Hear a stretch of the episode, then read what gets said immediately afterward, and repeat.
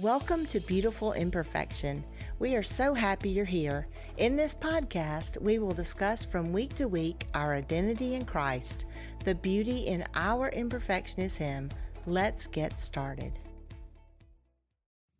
So, Diana, we were talking about um, a little bit of the things that had happened in your life that got you to thinking more about God and how um, you know it's leading you in a certain direction and then you talked about your sisters and how important it is to be because they were invited to church so you mm-hmm. tell me how that turned out and how, then how you know you were led into becoming a believer and this is how important it is people to ask your friends and coworkers and whoever you know to yes. come with you to church. And it's not a bad thing to invite somebody to church.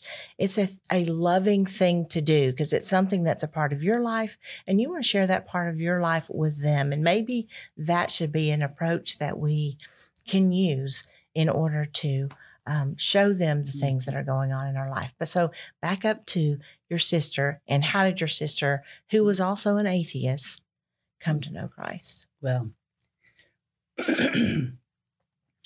it's it's probably fair with her to say that she was um, she was raised most of her life in an atheist home. I don't know um, if she was if she would have said she was an atheist or an agnostic or at anything. Mm-hmm. mm-hmm.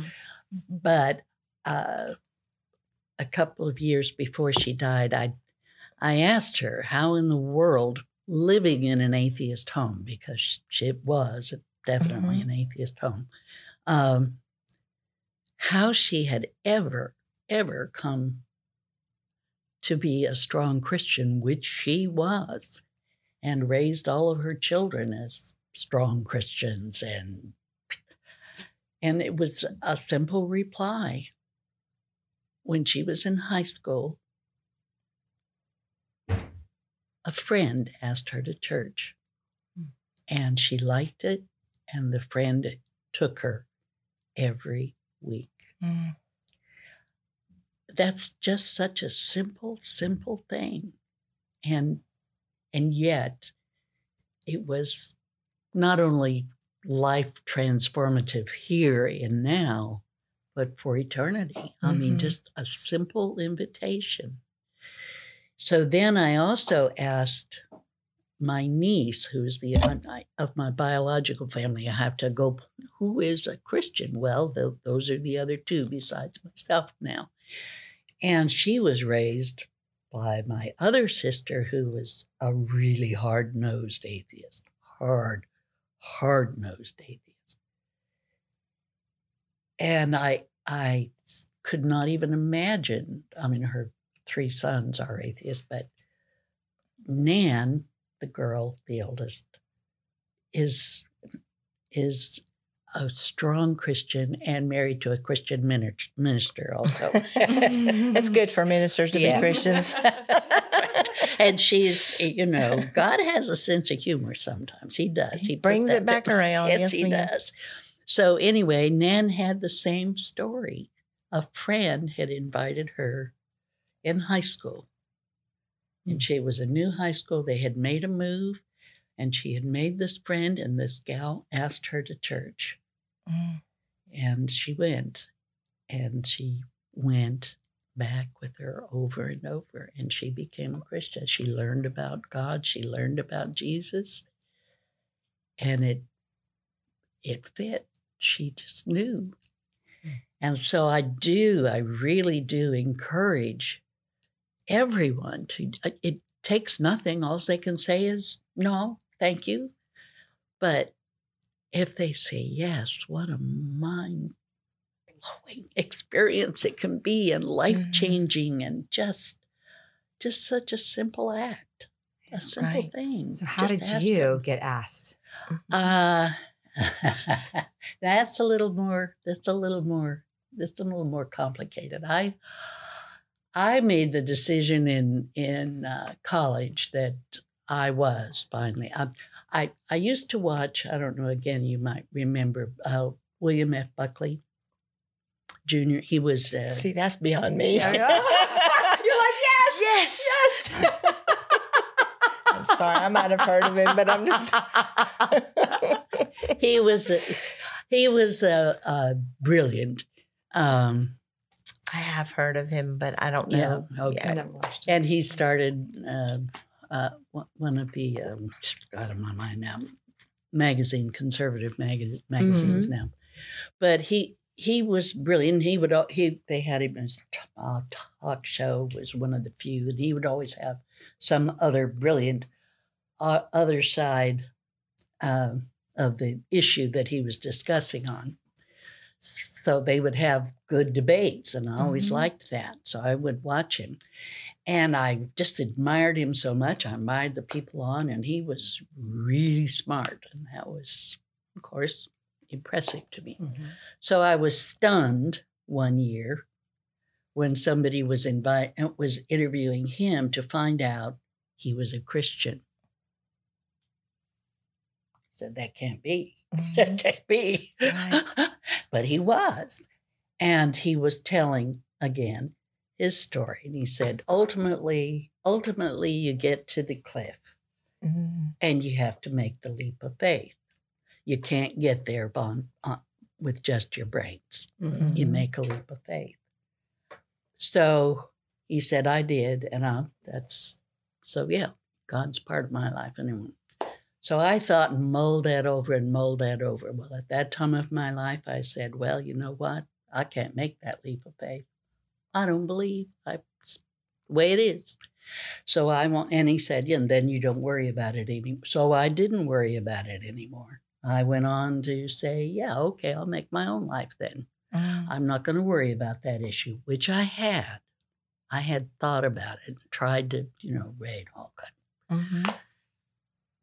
And so I went on doing other things and and making um, some good decisions and some not so good decisions. Mhm.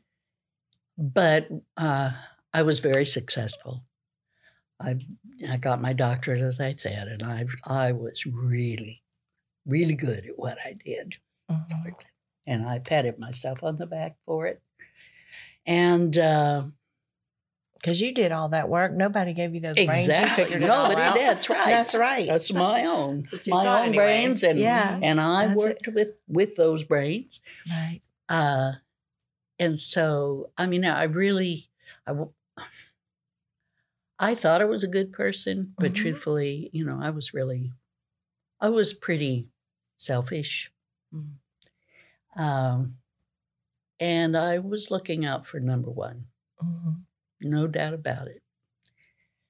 So, but I was, interestingly, I know looking back, that I was still searching Mhm. because I would make job decisions. I was I was a dean of continuing education for the state of Mhm. California for the University of California at Berkeley. Mhm. Well, that was a cush job. It was not hard. I had to fly a lot, not wild about flying, but I flew. Mhm. And it was good perks. People looked up to you, it was wonderful. I thought this, do you remember a song? Is that if that's all there is? Is this all there is? Mhm. If that's all yeah, there if that's all there is. If that's all there is, then let's keep dancing. Well, that's why I would look at it and say, is this it? And so I left, and people around me was like, "Ooh, What, are you doing that for? What? hmm Uh, I had an opportunity to work for the federal government at a nice GS level, which was unusual for women at the time. Uh, so I just I worked there for two years and said, "This is not for me. I can't do this. And besides, it's really corrupt here. I don't want to be yeah. here." And so I left in again. What are you doing? Right. So You're on that search. I You're was still looking. and I didn't realize that's what it was. And Can't it, get no satisfaction. that's right. That's there you go. That's a song. That is, yeah. Well, that's a good one. Although you can. So continue to how you did. So ultimately, I ended up through all these leavings and so on in Iran Mhm. Uh, on a on a I was leading a group, um, a team from four universities who were developing a master's level program over there. We worked for the Shah. Now there was time I went over there, they were beginning to have all the airline hijackings and Mhm. blowing up and so on. So I was thinking, you know, I knew nothing about that part of the world Mhm. a little geography, a little bit of stuff from yeah papers, and these people are a little crazy, but. And I naively thought, well, if anybody hijacked it, I'm just an innocuous educator. is what I'll say. Yeah. like that would make a difference. No. But it was it was transformative for me in two ways. One, I lived in a, and it was something that I always had wanted to do. Travel was something that was big for me. I wanted to Mhm. try. I did. I've been to 63 countries, 6 Mhm. continents, and I got it all in. Again, looking. Mhm. Okay, I want to understand. I want to see. I wanted and had never lived in a non Western, non Christian based Mhm. country. It was eye opening. Mm.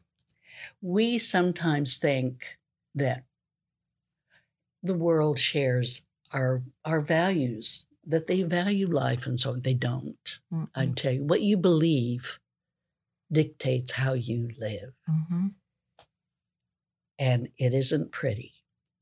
It isn't pretty. If you go to a country and live on the economy with the people and are subject to the laws that they have, you'll find it's night and day. Mm. So there I learned the value of Christian principles. Mm. Whether I believed in a God or not, I valued the Christian foundation Mhm. deeply. And the second thing that happened was I met the man who was to become my husband, who- and I had never, ever, ever planned on marrying again. I had married once, that was enough. Didn't Mhm. he was rich, wealthy, I was a trophy wife. I said, Nah, I think he could leave me anytime. I don't want to do this. Mhm. I need to rely on me, only me. And I met him. Now, as it turned out, in the course of our time there, I did, it, there was no real reason to talk about um, religion because there was no churches there you could go to, even under the Shah, which was, this was all under the Shah. There were no churches Mm. And nobody talked about religion other than Islam. So I was interested in that. So I Mhm. learned what people thought there and so on.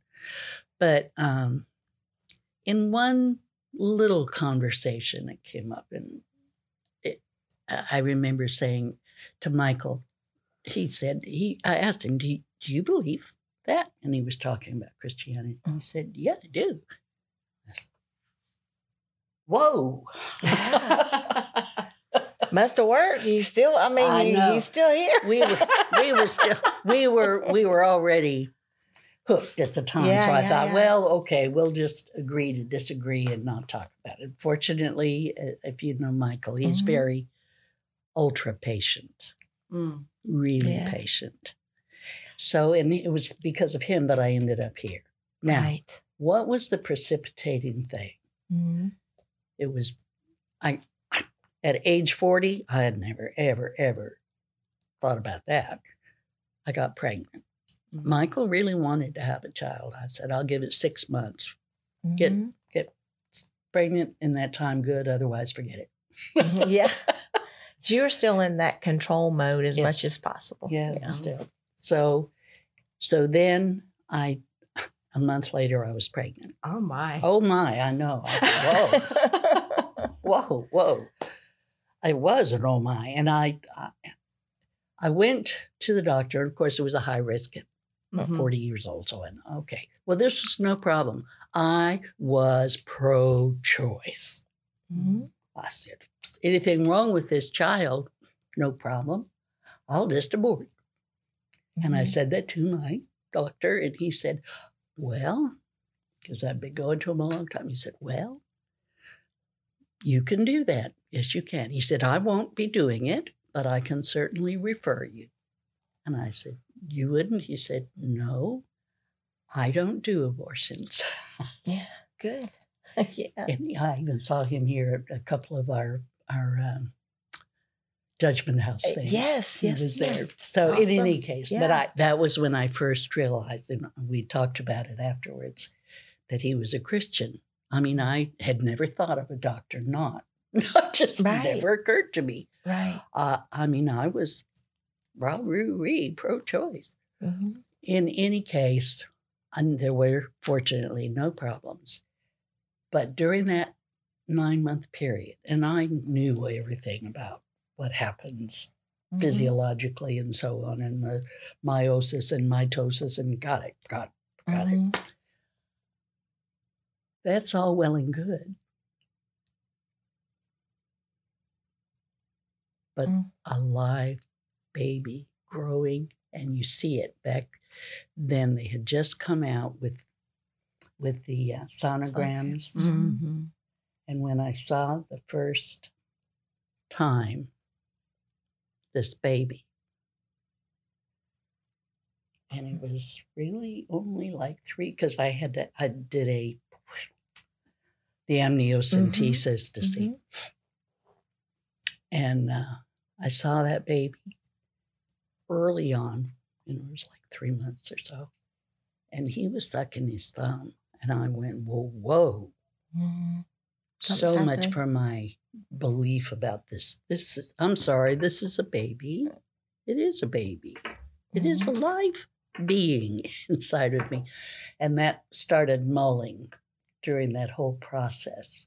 Mm. Such that when Derek was born, the I mean, it wasn't anything I thought or anything. It just came out. This is a miracle. Mhm. I, I mean, they Right. this is a miracle. So I thought about that and talked. Kind of have to contend with where does that miracle come from, right? I know, I know. That's right. It did. It was like, hmm. So, in any case, then uh, as Derek grew and he got to be three and said, Well, Michael said, What do you think about church? And I said, I think that's probably a good idea. Mhm. Yeah, let's do a church. At the very least, I wanted him to, I wanted him to have the foundations of Christianity. Mhm. If he became a Christian, mm, that might not be a bad idea. And maybe in going to church, maybe I might learn something. Mhm. So let me tell you another thing about your point. Uh, Am I, is it time? yeah, we'll pick up right here. This will be the fourth. we'll go right into the fourth one and finish up in that one. And so I know that you're enjoying the story. I'm enjoying the story. Me There's a lot to learn here. Oh, boy, And so stay worried. tuned. Mm. Thank you for joining us today. I hope you have gleaned something of value that will help you in your day to day lives and draw you closer to living fully in who God designed you to be. Until next time, you are beautiful in His sight. If you've been thinking and listening to us and wondering, how can this become a reality in my life? How does how can my identity be in Christ? And you've never received him, I'd like to give you the opportunity to do that right now by praying the sinner's prayer. It's a very simple prayer and it goes like this. Lord, thank you so much for loving me. Thank you for going to the cross and dying for my sins. I open up my heart. I ask you to come in. Please forgive me for everything that I've done and help me to walk with you as I follow you in my life. In Jesus' name, amen. If you prayed that prayer, we would love to connect with you and help you as you start your life in Christ. Please visit thebestnews.org.